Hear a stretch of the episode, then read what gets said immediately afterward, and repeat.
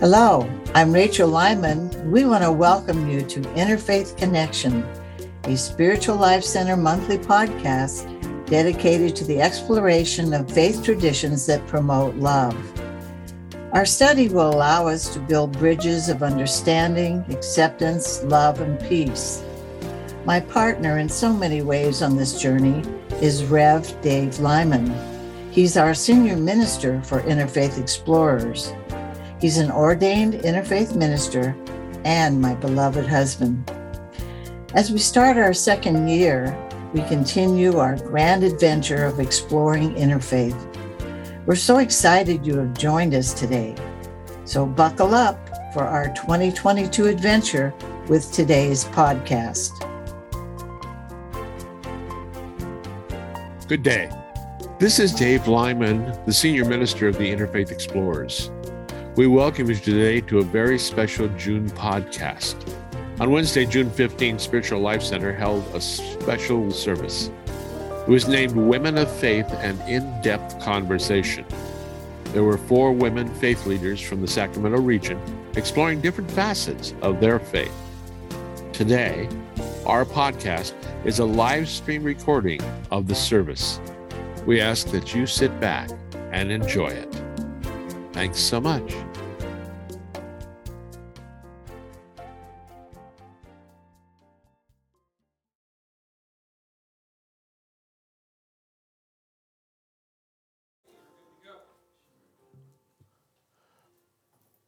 Okay. Good evening, everybody.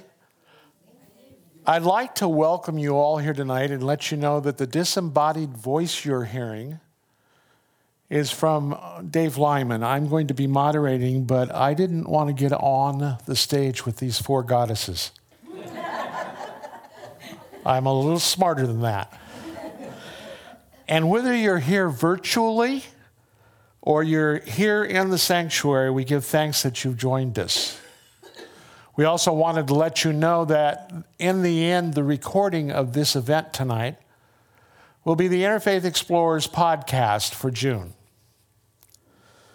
Again, my name is Reverend Dave Lyman, and I've been an interfaith minister for some 20 years. I'm a board member of the Interfaith Council of Greater Sacramento and a member of a number of interfaith communities in the United States. As always, we will start this gathering through prayer. And so let these words set our intention this night.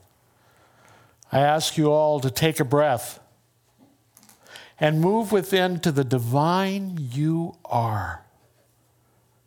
Let these words be your words. Sweet Spirit, tonight we sit with Thee in sanctuary, sharing this sacred space and this perfect gathering. We ask for open hearts and open ears to hear the oh so many ways of adoring you. Help us to know at a deeper level there is only one and it is you filled with love. We give thanks this night, sweet Spirit, in that you are known by so many names, and we're honored to share that tonight. And we say, Amen. Our program tonight will be approximately one hour long.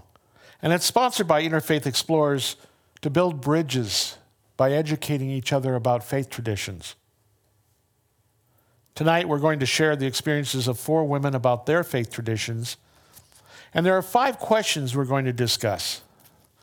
But as I told the panelists, who have two to three minutes to share on each topic, we're going to let Spirit run this tonight. If we end up doing 60 minutes on one question, so be it.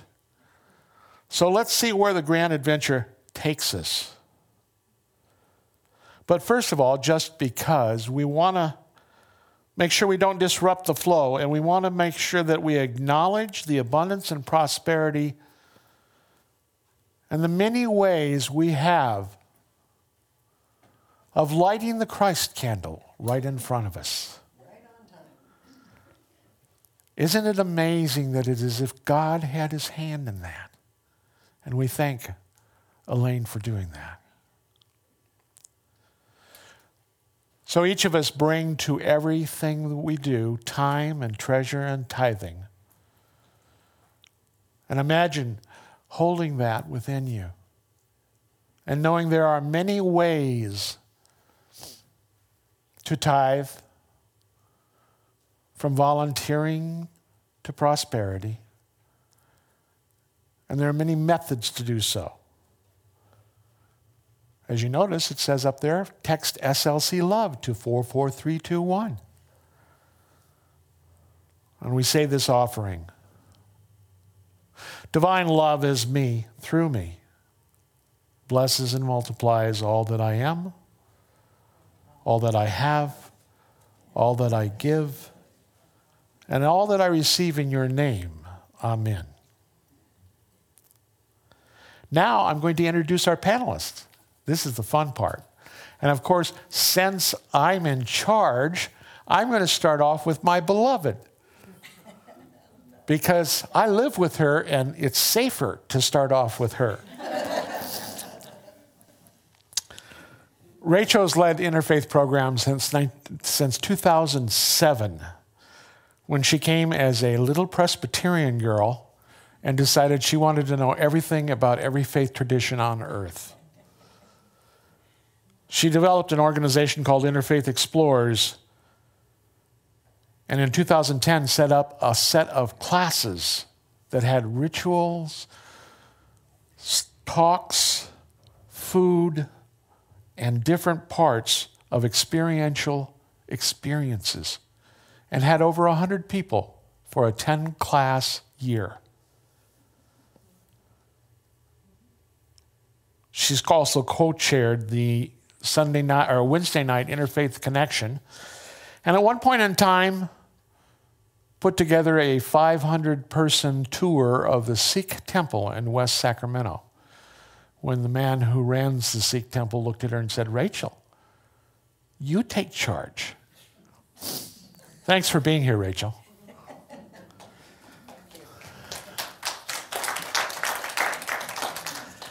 Next up is Ketty Davidson. Ketty is a really active member of the Baha'i faith and currently a member of the Elk Grove Interfaith Council. We've recently got to know Ketty, and she is filled with passion and heart about the Baha'i faith.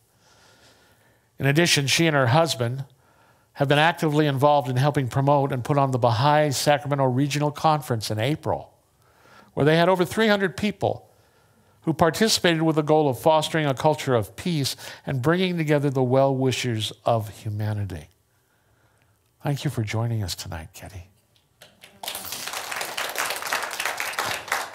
Next, I'd like to introduce Karen Fujikawa, who practices all sorts of different faith traditions and, as an aside, is the only person I know who plays the harmonium. She and her husband are active members of the Yoga Center of Costa Mesa, a spiritual community in Southern California started by Rama Krishna. She is also an active member and volunteer at the Vedanta Society of Sacramento, which is a Hindu community, and an active member of Spiritual Life Center, plus other faith traditions that interest her. She started off growing up in a missionary kind of life and has been on a mission ever since to learn everything she can about faith. Welcome, Karen. And finally, we have Duryea Sayed, and I'm not going to say finally because I've known Duryea a long time. She's from the Sacramento Area League of Associated Muslim Salam Center, but she's more than that. She's been the president of the Interfaith Council of Sacramento. She's worked with Habitat for Humanity in Guatemala, not just once, but twice. She has a long history of interfaith work in the region, and there is no one in the region, double negative coming, that doesn't know Duryea. She's been, she's been honored with lots of awards for her work in interfaith, and she was a Power of One honoree both in 2011 and 2019 for the work she's been doing. Finally, in the end, she's a friend of Spiritual Life Center, was a close friend of Faith Moran, and is a friend of ours. Welcome, dear. Again, I want to say this is not set in stone. We're making this up as we go along. So let's get started. In today's world, it seems that all faith traditions have a goal and intention of slowing down. Meditation is one way to do that. So I wanted to ask each of you if meditation plays a part in your life. Does it fit into your daily protocols? And what are the blessings you get if you do meditate? And if you don't meditate traditionally, what ways do you meditate? What ways do you find to slowing down? Who would like to start? Who would like to go second? I'll start. Is this on, Cameron? Yes, it is. It is. All right. So tonight uh, you're going to hear a mixed bag of things from me because I was raised Presbyterian. My first marriage took me into 20 years of Catholicism and back to Presbyterianism, and then a friend brought me to Unity. So I've, I've got a lot of background on, in various areas. So the Presbyterians and the Catholics don't meditate during their services or their masses. So I didn't learn anything about meditation uh, in, in those years. But in 2005, when I walked in the door at, at uh, Spiritual Life Center, uh, I found that they do a meditation during their service. Well, I didn't know anything about meditating. And at that time, jo- uh, Joan and Mike Zaglarski were doing classes on meditation. So I took some classes just to find out how you do it. I mean, what do you, I mean, you sit, but what else, you know?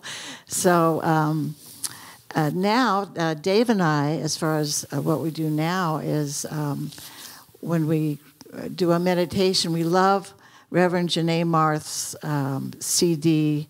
It's a meditation tape on healing. So we've almost we've actually worn that out several times and bought more CDs. But we love that one, and it speaks to what we need to hear. Uh, so that's when we do when we do our meditations. Blessings from meditations, oh my gosh. If I don't center and meditate to begin my day, um, I'm all over the, sometimes I'm all over the place. Uh, and if I meditate, I'm grounded in spirit. I feel closer to God, and I'm I'm uh, I'm a nicer person. uh, spiritually uh, grounded, you know, I have to be a little bit nicer to everybody and, to, not, and nicer to myself too. So it really is something that I is in my life and I need to keep in my life. So thank you. Thank you, Rachel. And so let's go to the other side of the table. Well, um, meditation is sort of my uh, thing that I have been doing for if I tell you how long, you'll try and figure out how old I am. Since 1972, I've meditated twice a day. There were a couple times in my life when I was in the hospital where I didn't, I, I didn't do it, but virtually every day for the last, how many years is that? 49? 49 years. Yeah. So um, I love it. I, I use a form of meditation that has been given to me by a by my teacher, which is uh, you know, there's two main types of meditation form, where you're thinking of a, another form of God, or formless, where, you know, we're all one. And, and I do both, but the main one I do is with, with a form. I, I, I love Jesus, actually. Now you're thinking, yeah, but you're here as a Hindu. You know, Hindus accept everybody, really. It doesn't matter. But, but the training that I've had is in the Hindu tradition, and I'll, we'll probably you know talk about it more as it comes up. I don't leave the house without meditating. I I mean, if we're leaving on a trip at five in the morning, I'm getting up at three thirty. I mean, I just can't do it without it. So it's um, I have been blessed to not have a problem doing it. I just love to do it, and so I I hope that it's made me a better person. But it's been so long that you know, I mean, I just I just do it no matter what. Thank you, Karen. How about you, Ketty? Uh, sure. Um, for me, um, I know meditation is, has been a very challenging uh, uh, thing for me in general. Um, I know uh, being as a Baha'i, there's not a certain um, criteria or rule uh, for meditation. Uh, we've been, you know, they've been given that we prayers is like. Um, like, you know, we, we use prayer and meditation in all of our daily activities, and before we wake up, and then when we go to sleep and things like that. And um, I try to uh, make myself practice meditation, and um, I try many things. And uh, I know there's a lifelong um, activity that I have to do, and uh, I have to master it, and I'm always trying to do it. And the best time that I usually pray, meditate is like an, at midnight. And um, I know uh, the, the founder of the Baha'i faith, Baha'u'llah, tells us that, uh, um, you know, when we meditate and uh, when we talk to our own spirit, um, our, uh, you know, we, we, um, uh, we break away from reality of, you know, the physical realm, and then we go to the head, to the spirit, and then we talk to our spirit itself. And it says um, uh, that it strengthen our um, capacity to know God and then, and then we usually pray and uh, things that are unseen to us in our physical realm will be more open to us. And, uh, and then he says um, through, uh, through it meaning through the meditation we receive divine inspiration. And through also with the meditation we receive heavenly uh, food. And so we usually um, try to uh, put that into our practice. And then um, it's challenging, but uh, sometimes you know uh, you just just before you go to sleep, if you just you know, especially we always uh, go through life. Is our life is always go go go with our children and work and things like that. It's a pressure, and when you just meditate, you know, you just stay still. Like even having that silence time really helps you to uh, see that because we're noble, we're spirit, so we have to get ourselves to connect with our spirit. And uh, so that's one thing I'm, trying to do uh, in my uh, life. And um, so that, um, you know, we, we, we distinguish light and darkness from light when we meditate. In that state, we see that the light that we, um, the most prophets uh, talk about. And also, we talk about, we, uh, we figure out what's right and what's wrong when we meditate. It gives us that uh, clarity when we meditate. So I usually use this so that um, I, as you, one of you guys mentioned, you become more better person when you meditate. So, thank you, Kadi. And Duryea. So, um, so I think meditation is big part of every religion. Prophet Muhammad, peace be upon him, he used to go to cave Hira, and he will connect there with God, or you know, and um, reflect. And um, still, when people go to the pilgrimage, it's a very um, it's a it's a very um, difficult hike to go up there and then be there. Um, uh, so in Muslim in Muslims we are given five prayers. So we have five prayers: morning, afternoon, mid afternoon. So like maybe it's like five in the morning, and then it depends on the sun and you know so it's it depends on the um, time of you know winter or summer. So but it's morning five then it's one o'clock then it's 5.36 and then uh, then it, will be at 7.30 and then at night you know. So not 7.30 it will be actually 8.39 nowadays and then it will be like um, hour two hour after. So we have five prayers. But honestly every prayer is teaching us to take that time and be present with somebody else. So a reminder for us that, you know, world is important, but there is a connection that we should make. But for me, And everybody is a morning and night person, and I believe in that works with meditation and prayers also.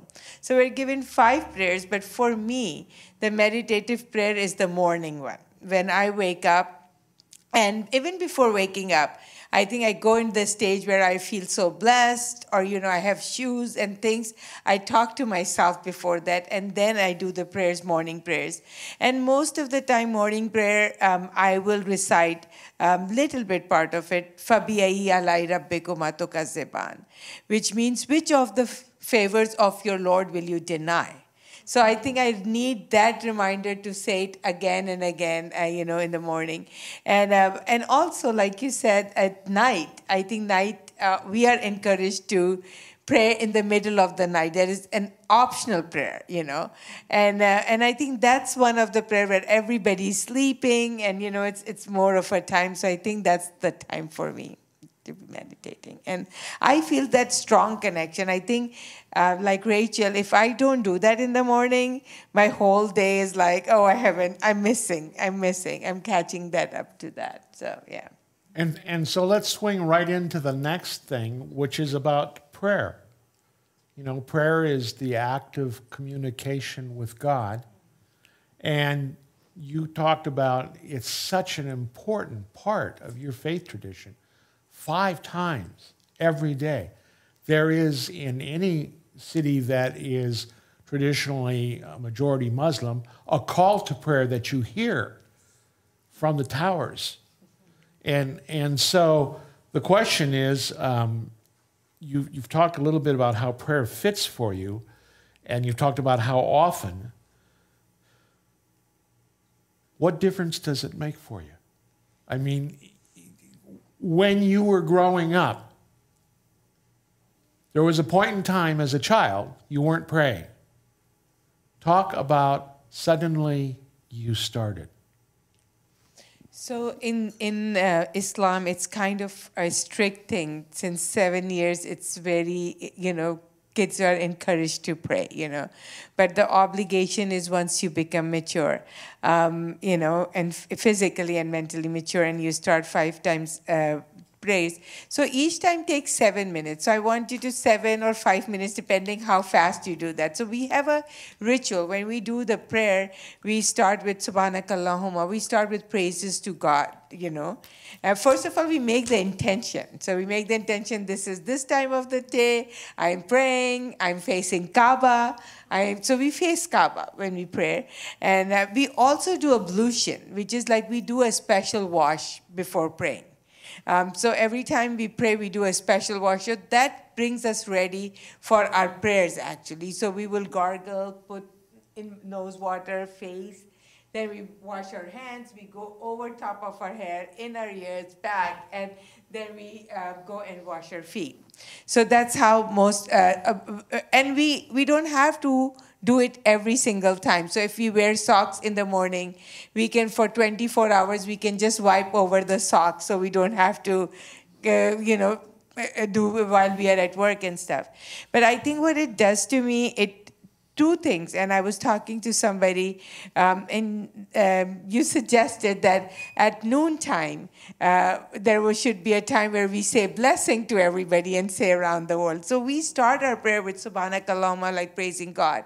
And when we are done with our prayers, we sit on our, um, you know, down, uh, not on our knees, but you know, sit down, and our hands are on knees, and we say, Assalamu alaikum wa rahmatullah, and Assalamu alaikum wa rahmatullah. One time right time and one left time. So we say, bless the whole world from this part to that part. May the blessing will be you, and may the blessing will be you. So I think that part resonates with me, you know.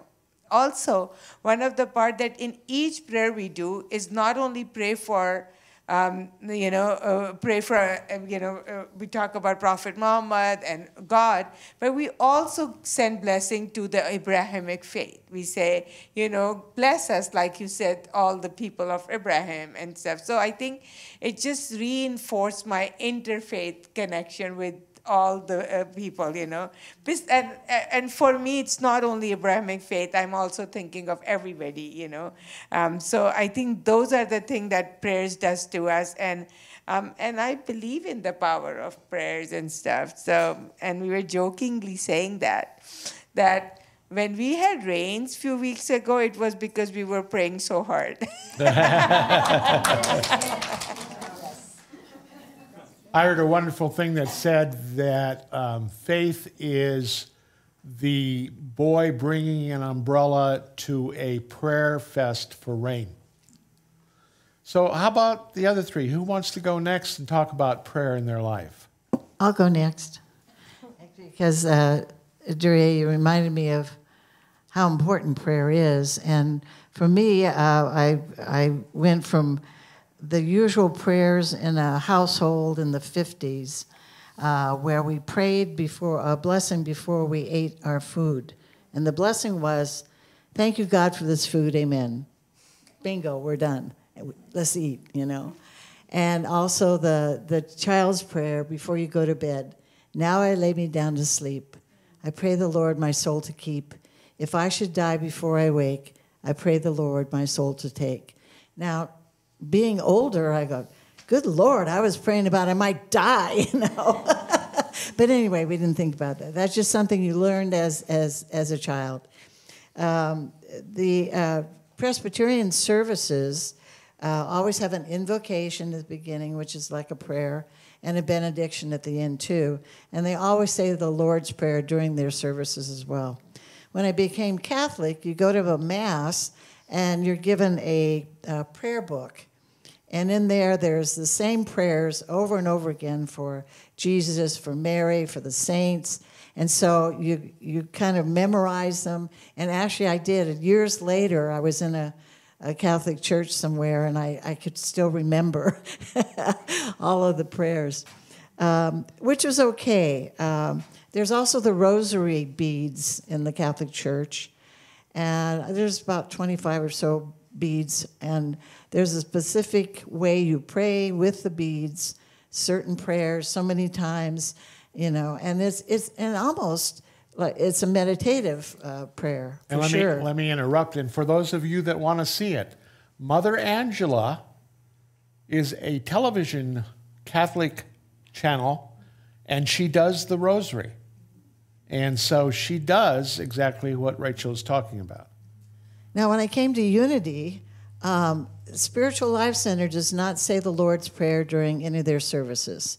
But Dave and I, uh, Dave has spoken at many, many churches, and um, a lot of the other Unity churches always have the Lord's Prayer somewhere in their services. So it almost reminded me of being a Presbyterian again when I was at those particular Unity churches. But uh, of course, the Lord's Prayer is, is precious. So um, then at Spiritual Life Center, oh, about 15 or so years ago, I became a prayer chaplain and um, learned a different type of prayer, learning to pray with people out loud. And then we had a call list where we'd pray with so many people every month over the phone, wellness calls it was. But I learned, I just, it was a different type of prayer because someone will come to you with a face to face with a particular problem or issue but you're not going to pray for a specific outcome. You're going to pray for that person's highest and best good. And um, when the prayer is over, you let it go. If you see that person the next week, you don't ask them, hey, how did that turn out? No, because when you say the prayer, and that was hard for me because I'm codependent and I wanted to be in control and know what God was going to do, right? So um, Three minutes. Anyway, you let it go. And so what I found was being a prayer chaplain certainly deepened my prayer life. And I trust God more now. yes? Three minutes. Am I over? Well, you have hit three minutes. i have hit three minutes. You know. Okay. So um, anyway, uh, my day, my current daily practice is I, pr- I think I think prayers all day long. Uh, I, at my age, I appreciate more and more of life. And I'm always saying prayers of gratitude in my mind to, to God. So, blessings for me is, again, um, the, not, not the meditation, but the prayers also ground me. I trust God more. And if I'm in a grocery store, I'm, i may want to pray with somebody. It's like it's in my soul now. So um, it's, it's, it's just a blessing forever and ever for me. So I'm grateful for where I am right now. And she, when we go on any trip out of our driveway, before we pull out of the driveway, she makes sure that we do a prayer surrounding the car with light and making sure that Spirit is with us in our journey. That's because I don't trust your driving.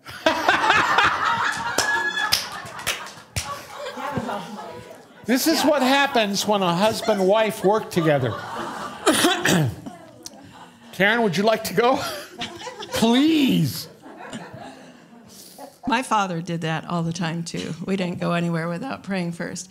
Well, so in my life, prayer and meditation are very similar. It's a time to, of communion with God, and um, so it's hard to separate it out at, at, at home. I mean, like Rachel, I'm pretty much praying all the time, but certainly going into meditation and coming out, it's it's it's a direct communion with the Lord of my heart. Now, I'm a prayer chaplain too. That's a whole different way of praying. And actually, I, I learned that uh, metaphysical kind of prayer um, many years ago. Uh, it was taught to us at the Yoga Center. The, one of the kinds of yoga that I do is called Jnana Yoga, and that is very similar to the uh, unity way of thinking, where everyone has a soul and is. Um, you know, you can slay the body, but the soul lives on forever. It's a uh, very comforting way of thinking, you know. But like if I do a, uh, a memorial service for somebody, you know, in my friend group, I'll I'll do both. I'll do a this person has not died, their body is gone, but their soul lives on.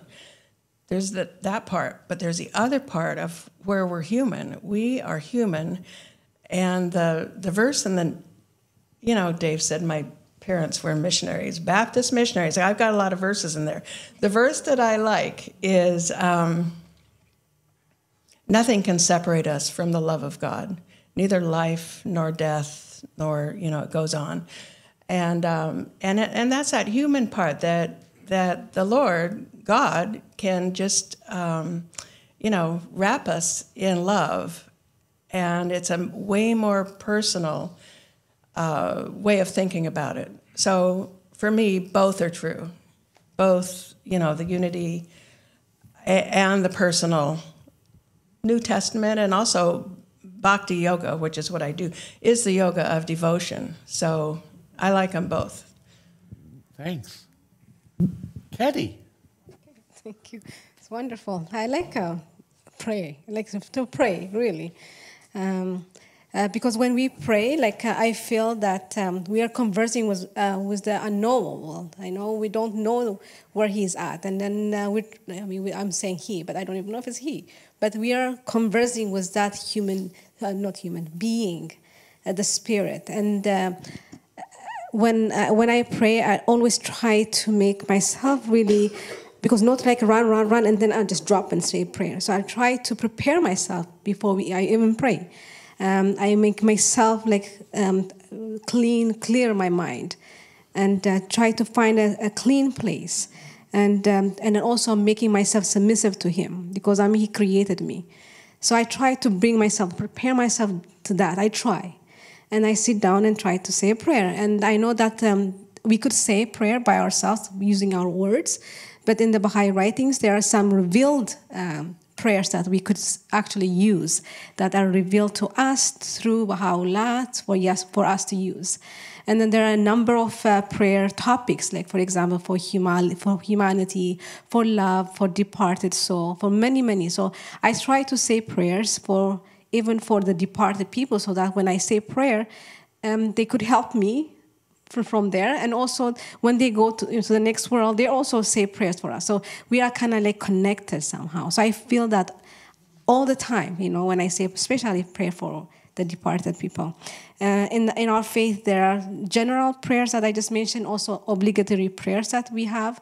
There are three obligatory prayers like the, the Muslims have, and we could choose any of them uh, the, the short, the medium, and the long one.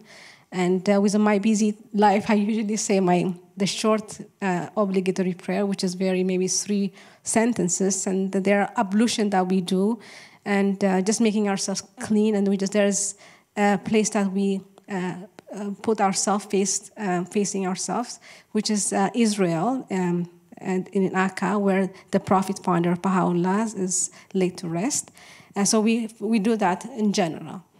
Um, so when we pray, the purpose of the prayer, the Baha'i faith, is to grow closer to God and His manifestations. And then uh, God sent many manifestations throughout the years, and um, so we just it makes us closer to them, and then it helps us better, uh, better ourselves. You know, conduct ourselves uh, in a better way and help the world, and also request divine assistance. Um, so in general, um, when we uh, when we say prayer, it's just not saying asking God, this, do this for me, do that for me. We uh, do things um, like we act, like you know, to do service. Um, in the Baha'i faith, when we uh, um, actually serve humanity, the the action, you know, is also considered as worship. Um, so when we uh, serve humanity, just think about it. You know, God has elevated that to worship. So I always, when I serve humanity, I think about, oh my goodness, I'm praying every day, practically. Um, so that's really uh, unique for me to. So the sincerity of prayer is also important because when we say prayer, like for example, now where that prayer is sincere, and if you want to do something like very drastic um, prayer that you want this to happen, but that sincere prayer, it goes to God. And then we might not be here to see that thing being um, accomplished. Uh, for example, it could be like uh, we don't have temple in the Baha'i, like in Elk Grove area. So maybe if I could say a prayer for them temple to be built, I might not be there to see it, but I know because it's a sincere prayer, I know it's going to happen maybe in the future. So I, I have this like um, trust that uh, when I say the, the prayer, it will happen. So that's uh, one thing that I say when I say a prayer. It's just not saying prayer, but I would just leave it to God, and then I know because I'm saying it uh, sincerely, it will happen. I'll just. Thank you, Katie. I'm going to add to that, and that's what happens when you go first. You miss out so many things. So, so in Muslim, um, um, in Islam, we have prayers and supplication. So the five prayers that we have, like you said, there are shorter one, like and a longer one too. But the obligatory prayer, you do that, and that goes in a set word you can change few verses you have few choices but you start with praising god and then you start with the opening chapter that you ask god to show you the right path you know. And then you do praises and that's and you end your prayer with you know um, but when we are sitting here there is one time where we raise finger and this finger is our witness finger. So we witness that God is there and Prophet Muhammad is the last prophet. And we say that, and after that, we do few prayers. And I will say most of the time, Rabbana atena fid dunya, hasanato wa fil wa. So we are asking goodness in this world and the hereafter.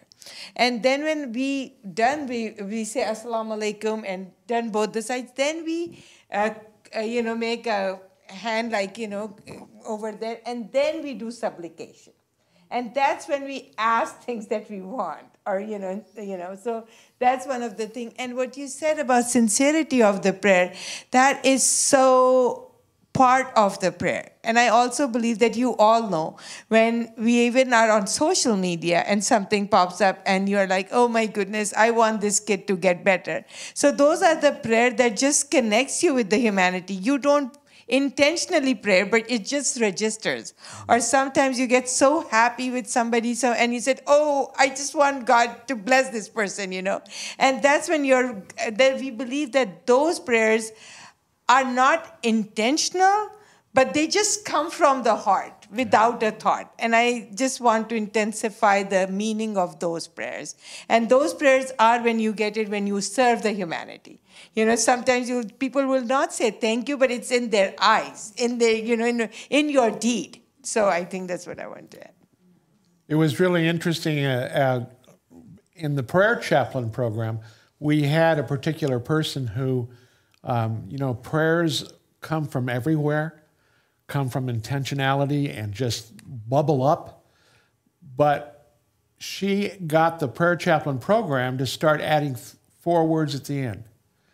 She would do her prayer, and at the very end, she would go, and all is well. And I just loved that. And all is well, no matter what. And, and one of the things that was so interesting is we actually had a prayer chaplain, and, and it gave to me feedback about praying with other people. That when they came aboard as a prayer chaplain, we would take yearly pictures. After she had been there six years as a prayer chaplain, praying with people, her picture six years down the road, you didn't recognize her as the person in the first picture. She had had so much softness into her life, praying with people. And, and prayer, you know, impacts us just as much as meditation. And I, I'll take advantage of the thing if we stay on one question. I want to also add I have been a hospital chaplain. Um, and for Muslim community, um, so I was on call chaplain at you know at night, and whenever I will go, I will not. I was not that great of a service to Muslim community actually, because I don't have a beard and I'm not imam. You know, so whenever I'll go, people will look at me and said, "Can you call the imam?" And I said, "Yes, I will." But then we then I was asked to be an interfaith, you know, um, uh, inter, uh, interfaith chaplain, and I will go with any anybody who is going through hard time and it's usually nighttime. So nighttime is a harder time for patient to go through anyways. So i just love the fact that once i went there and there was a person from uh, she was the wife of a priest lutheran priest you know. And she looked at me and she said are you going to pray for me? And i'm like yes. And she was like and I looked at her and I'm like, she's uncomfortable. So I said to myself, and we have, we, because as a hospital chaplain, you memorize different prayers for different faith, you know. So, um, so she said, and I said, you know what? How about you lead me into prayer? And then I joined that part.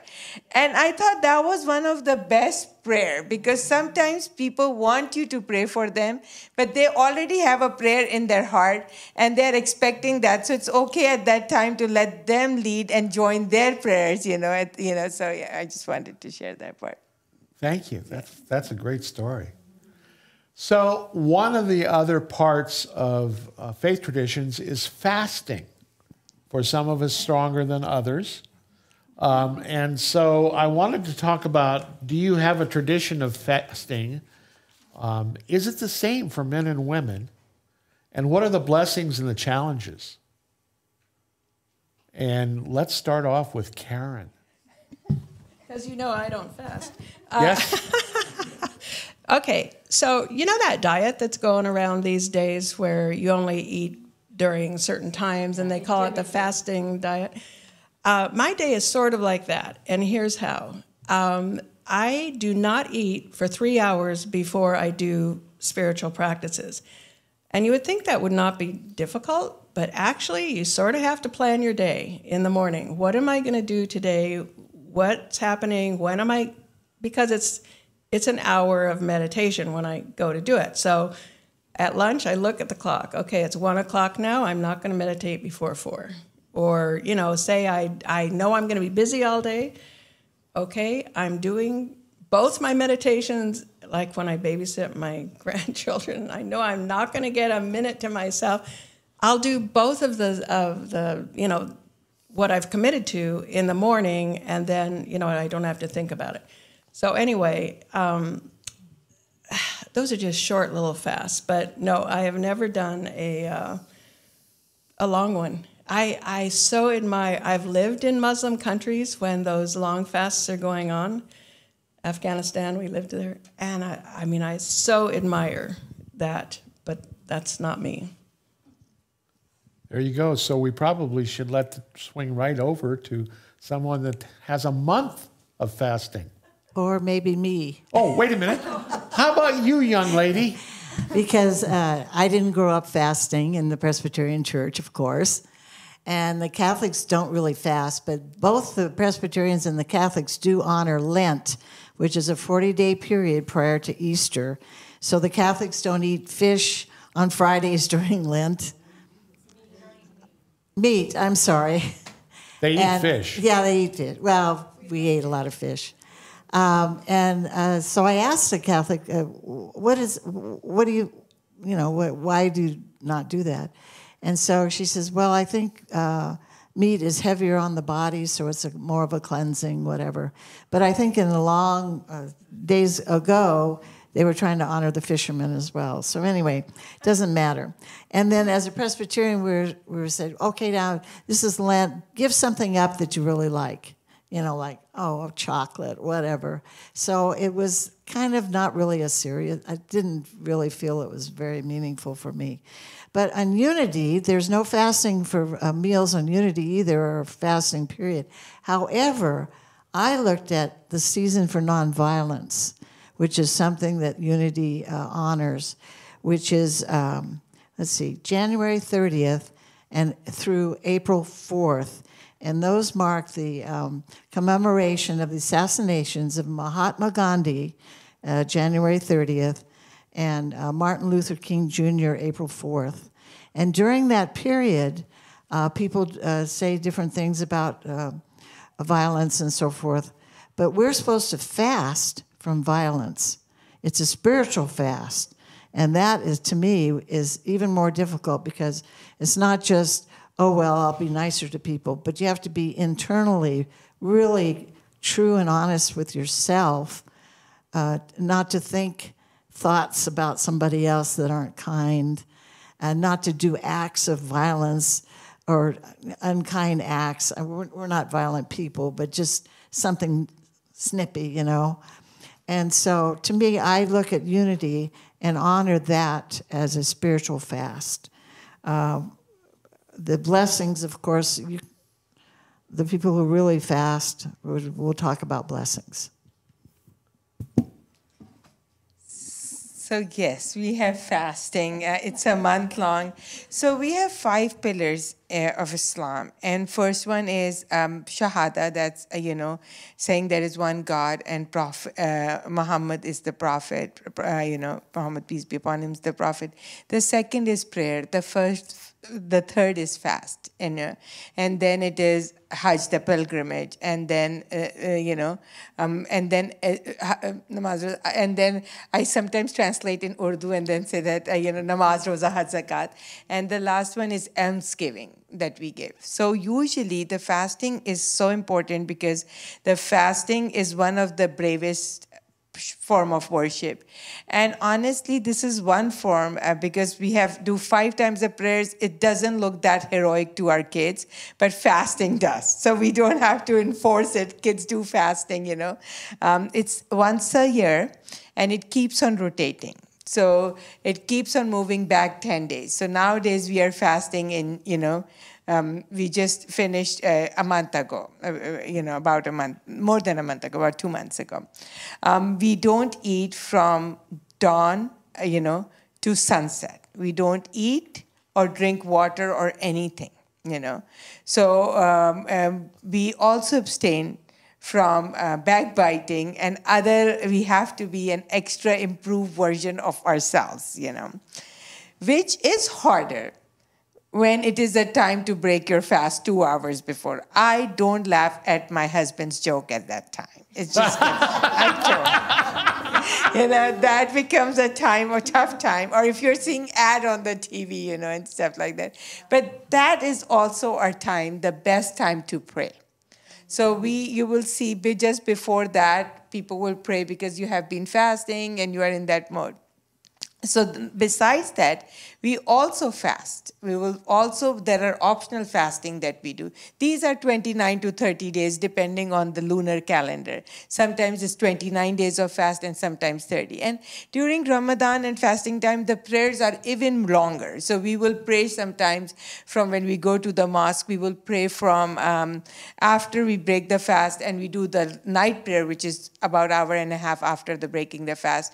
We will pray like few hours in the mosque and stuff and all the kids and everybody will be there. So that's one one part where we pray. And that's the month actually. The fasting month is the month where our community gives the almsgiving. Like they have to give money uh, you know they have to it's not charity it's like if you have $1,300 plus sitting in your bank account, two and a half percent of that doesn't belong to you. You have to give it to the poor. We don't monitor it, but people do give at that time, you know. So, so that's also becomes more of a fasting thing that we do. Um, so when on July 10th, coming up on July 10th. It will be our another celebration that we commemorate for in the memory of Ishmael and Isaac, Ishmael and Abraham. And according to Muslims, that uh, Ishmael, uh, Prophet Ibrahim, peace be upon him, was asked to uh, sacrifice, you know, his son. And when he did that, it was, uh, and we believe it was Ishmael, and he was obedient. And when we he did that, it was uh, there was a lamb, and he was not sacrificed. So in that we sacrifice that's coming, and also for those day we also fast two days. We will fast, you know, uh, uh for uh, two days in the memory of that. We also fast when I feel like I'm down and life is getting to me. And this is the time where I have to make big decisions and stuff.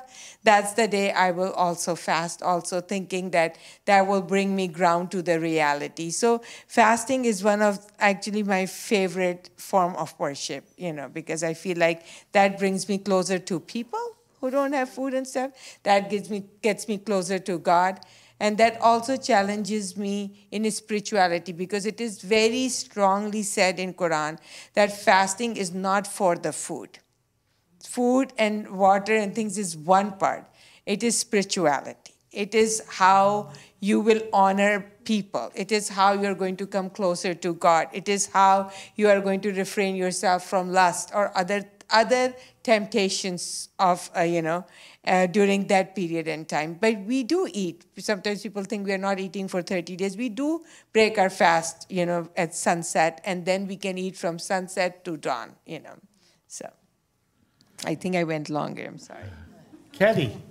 Yeah, so uh, the Baha'i Feast has the sim- similar uh, fasting period too. Um, uh, honestly, fasting is, uh, even though it's really an enlightenment and a rejuvenation time and things like that, um, just for uh, sometimes, you know, uh, we are human beings and uh, working, especially working uh, 12 hours, 16 hours, and things like that. Sometimes it could be a little bit challenging. But um, honestly, um, in the Baha'i faith, you know, um, fasting and prayer are the two wings of mankind.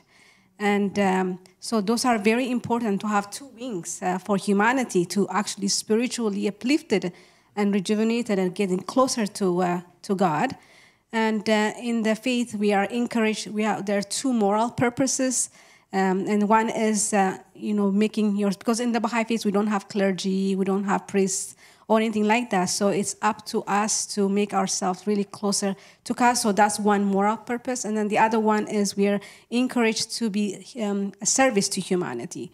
Uh, so, uh, in regards to how do I rejuvenate my spirit and enlighten my spirit, you know, prayer and fasting. Fasting is given to us and is prescribed to us by the Prophet, founder of the Baha'i Faith, Baha'u'llah, in his uh, holy um, uh, Baha'i um, writing, which is the Kitab Aqdas.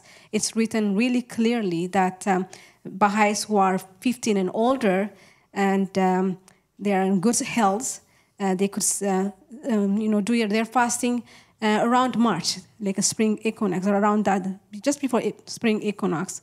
Uh, beginning of beginning of March, like March second, first. It depends.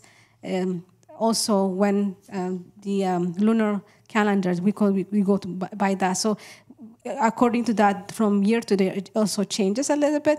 So, uh, early March to uh, about March 19 or something like that, and then we have our uh, New Year that we celebrate. It's similar to the Islam.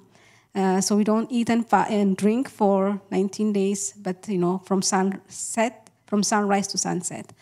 Um, it's really um, when I'm. I remember when I was 14, I was asking my parents, "Can I you know do my fasting. I was just so because i see them when they fast and the way how they are so happy and things like that. So i was just when i turned 15 i oh my goodness this is the time. And then before that you know i always would say would read the writings. And uh, during uh, when i was reading in the writings it said even one hour of fasting has has a, a tremendous gift and spiritual gift even one hour fasting so I just wanted to experience as the spiritual ecstasy. I really want to feel that. So, so since 15, I was, of course, uh, fasting. But you know, when I was uh, having babies or you know, giving, uh, you know, um, uh, uh, breastfeeding and things like that, we weren't supposed to fast because it's it's a, it's a blessing from God, you know. Uh, but so those are the things that I remember, and then I still look forward to that time when March comes, I get so excited. Uh, fasting time, and um, I, I fast. So um, there are two. There are the fasting when you fast. Uh, there's um, it causes the elevation of one's spiritual station. Imagine. There's something about it, you know. When when you fast, there is when you fast, you could just remember God. Why am I fasting? There's a reason to it. So you just pause. Oh, okay, I'm fasting so that I could make myself closer to God. And uh, so it just gives you that pause. And uh, even the hungry uh, aches and things like that, it just reminds you, oh, I'm fasting because I remember there's, there's a benefit to that.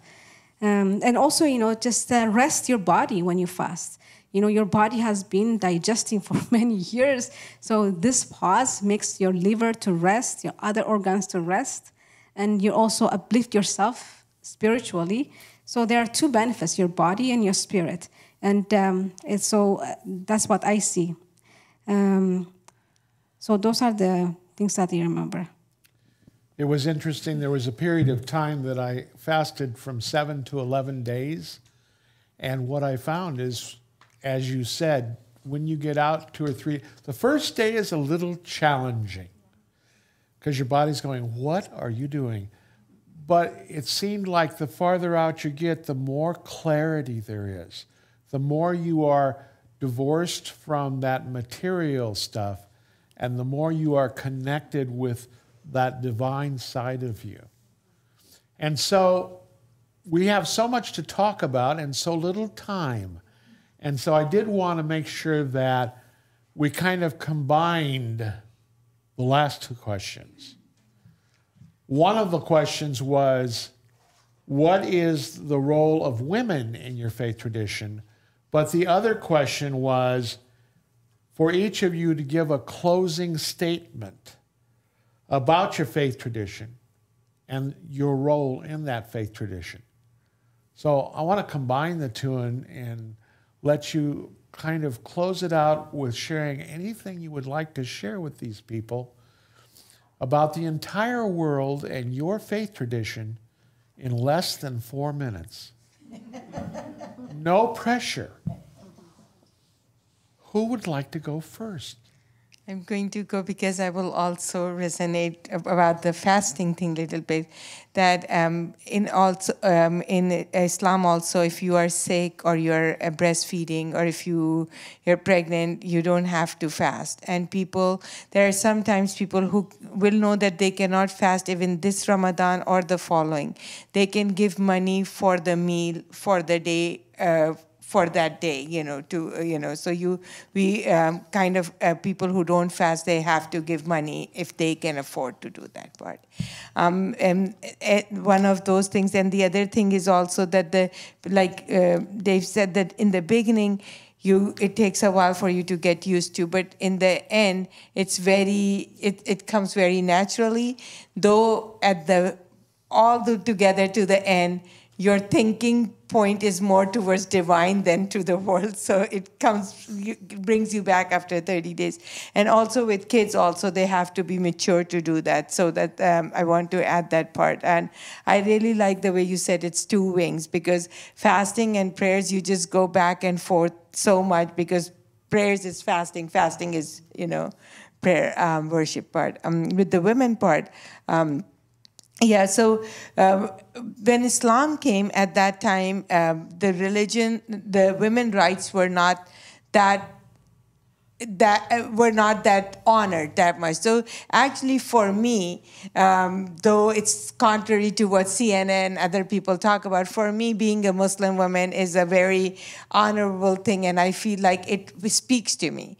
Um, and like Kate said, that we, don't need a former priest or anybody in Islam. When I say God, God says that I come so close to you, like you're this, you know, uh, uh, vein.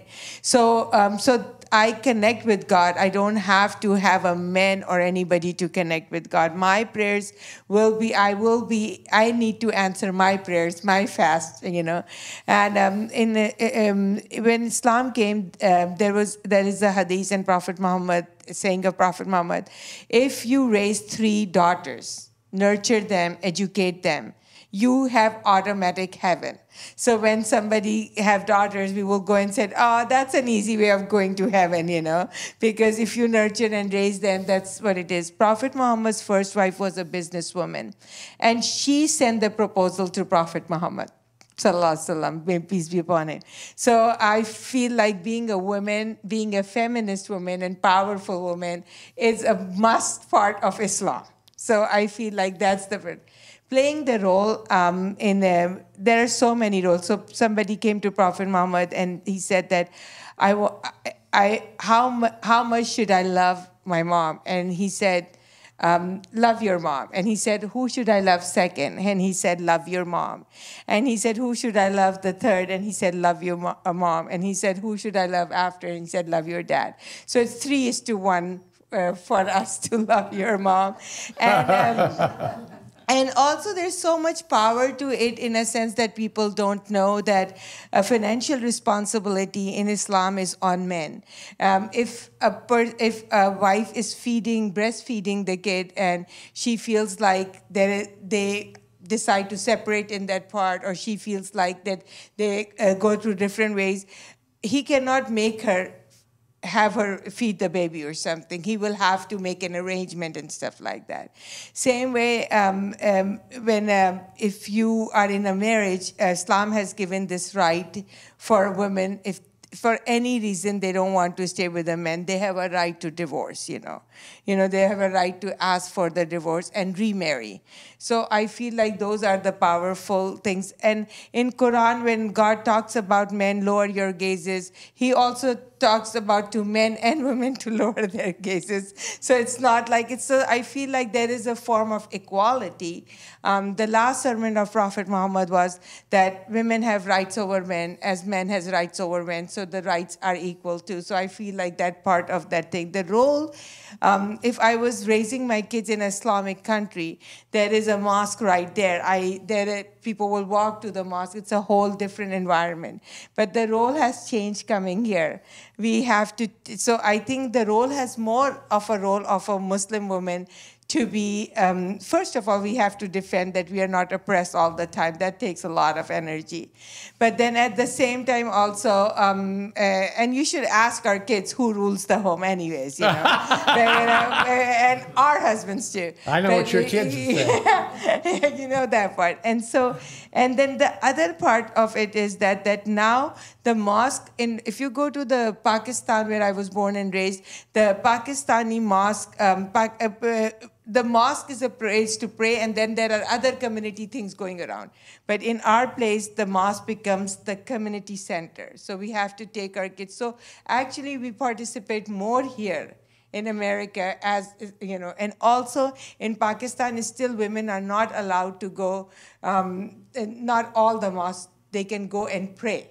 It's men pray, go and pray. In Arab world, though women and men both go and pray. So it's like in India and Pakistan and Nepal, few part, part of the country where people, uh, women don't go to the mosque to pray. So for us to be in America, it becomes a community center, a prayer place. So we, I think, it has, that role has changed in that part. And also, um, uh, like Kate said, that it's a big part to serve people. I cannot be a Muslim woman if I don't express that kindness and loves to the humanity, you know. So I think that also part of serving people is a big part of uh, being a woman and also sharing the, your loving and nurturing nature with people around you.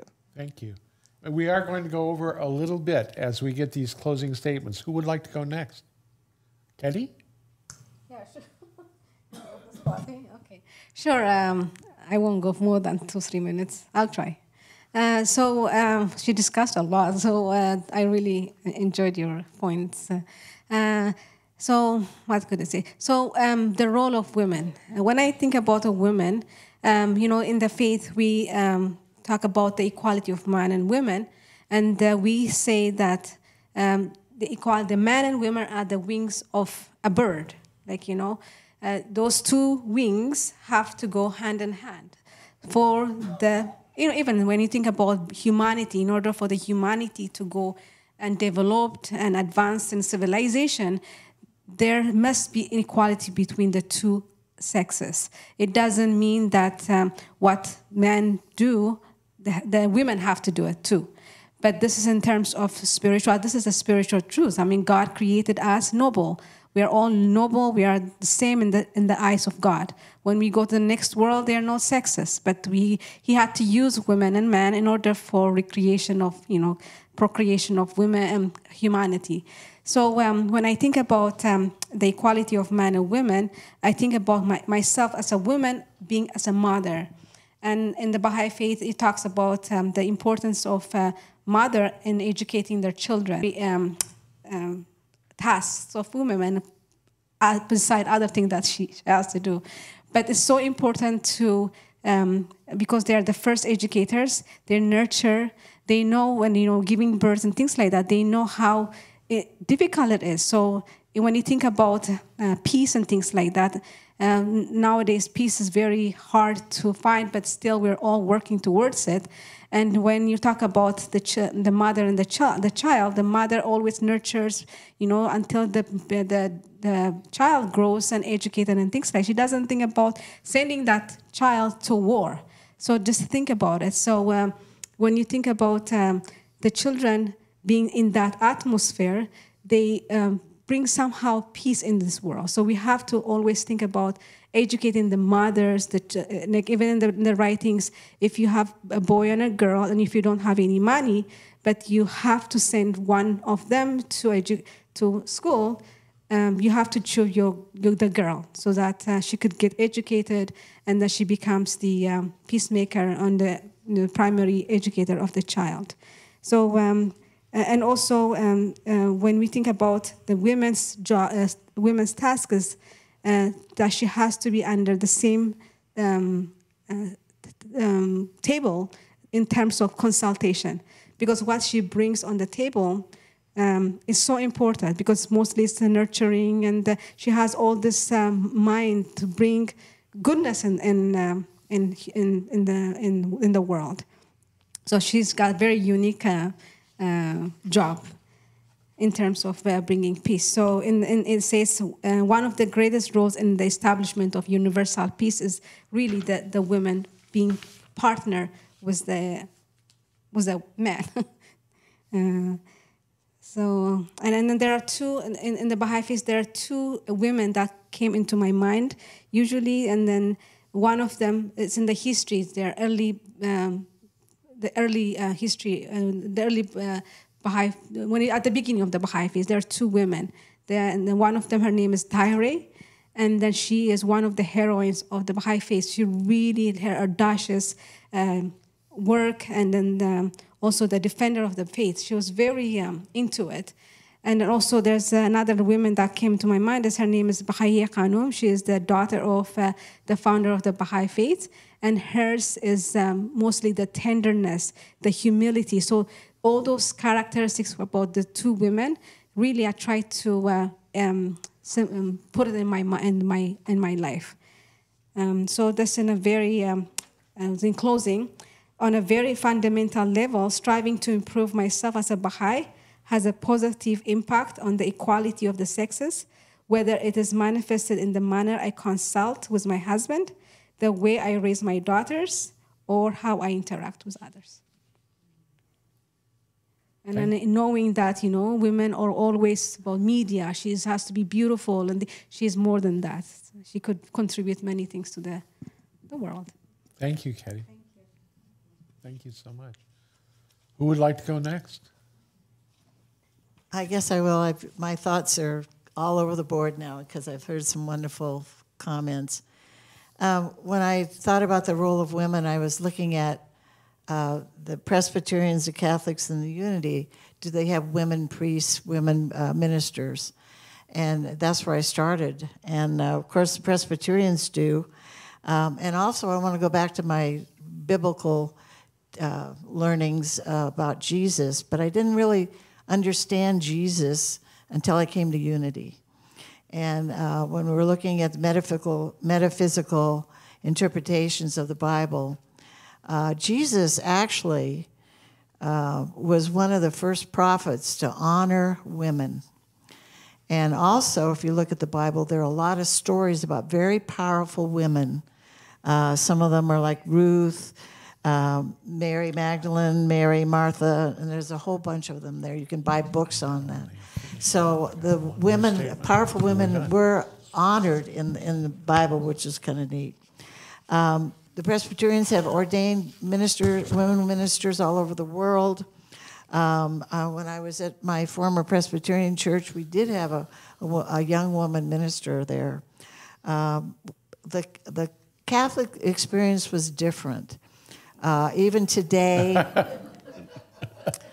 um, and I, I, have to say, I honor the rituals and the uh, just the experience of the being Catholic, but um, they do not um, ordain priests, women priests. However, when I was exploring things, I found in 2002 there's a Roman Catholic woman priest movement that started in Europe.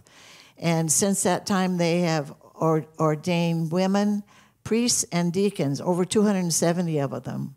And they uh, actually serve in different communities that allow them to serve.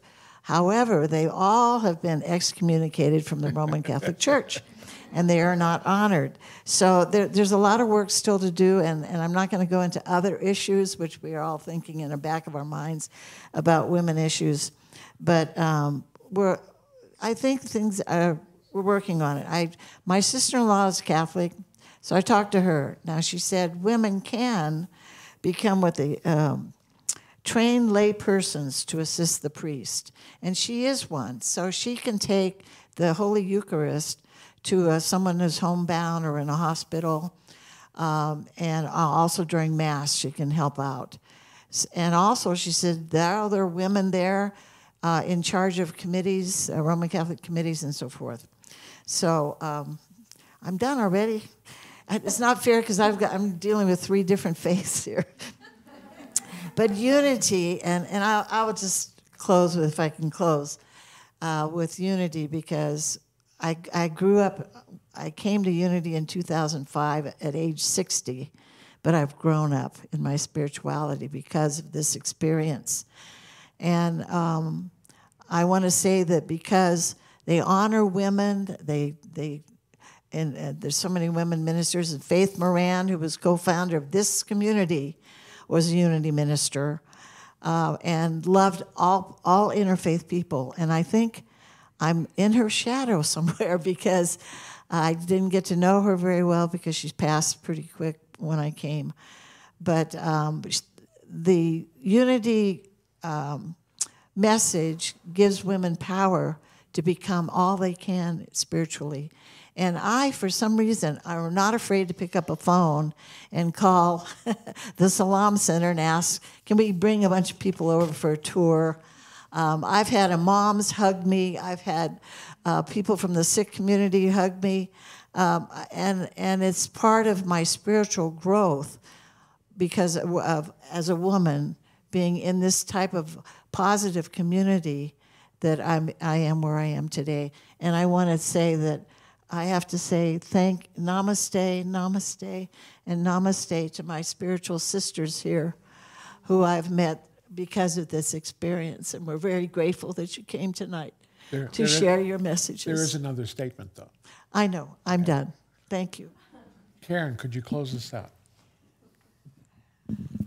You know, uh, India has been for centuries, um, one of the places where uh, Shakti, the Divine Mother, was totally honored. You know, um, many festivals and uh, and um, it's ironic that that uh, uh, that although in religion the women were totally uh, you know honored and um, and revered, in actual life sometimes that wasn't the case.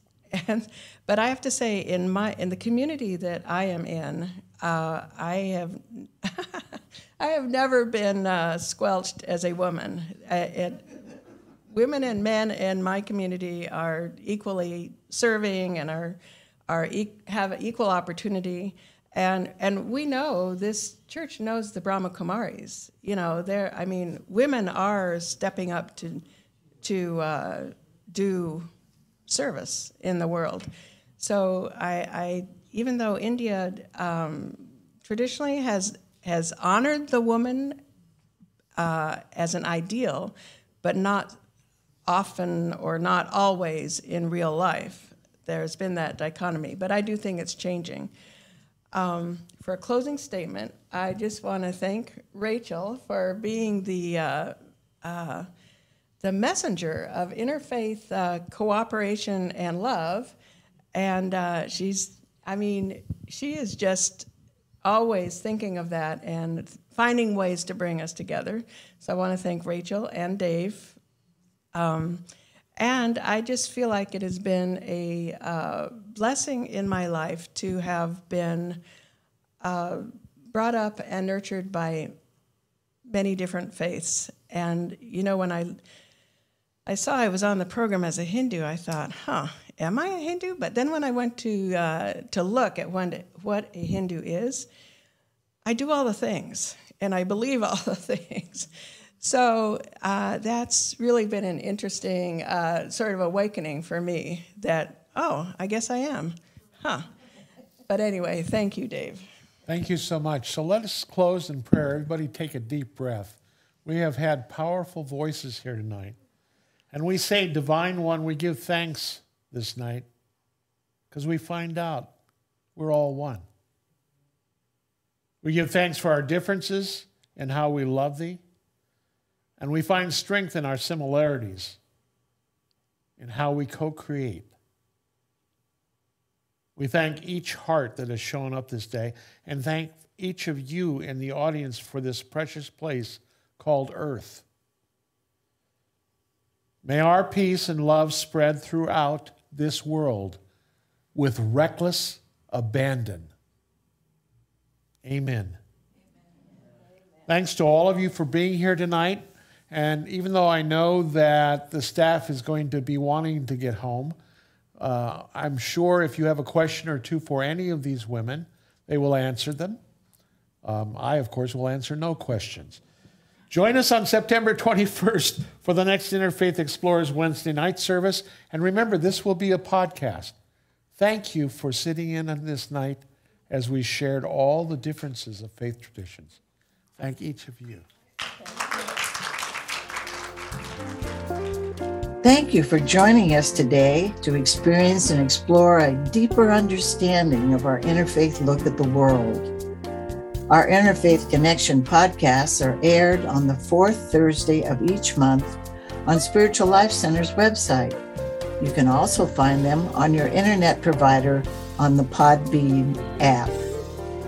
We want to hear from you, so send any comments, questions, or suggestions about our podcast to interfaith at slcworld.org. That's interfaith at slcworld.org because we want to know about your interfaith heart. As I close, let us all remember the words of Gandhi when he said, A peaceful exploration of all faiths is our sacred duty. Namaste.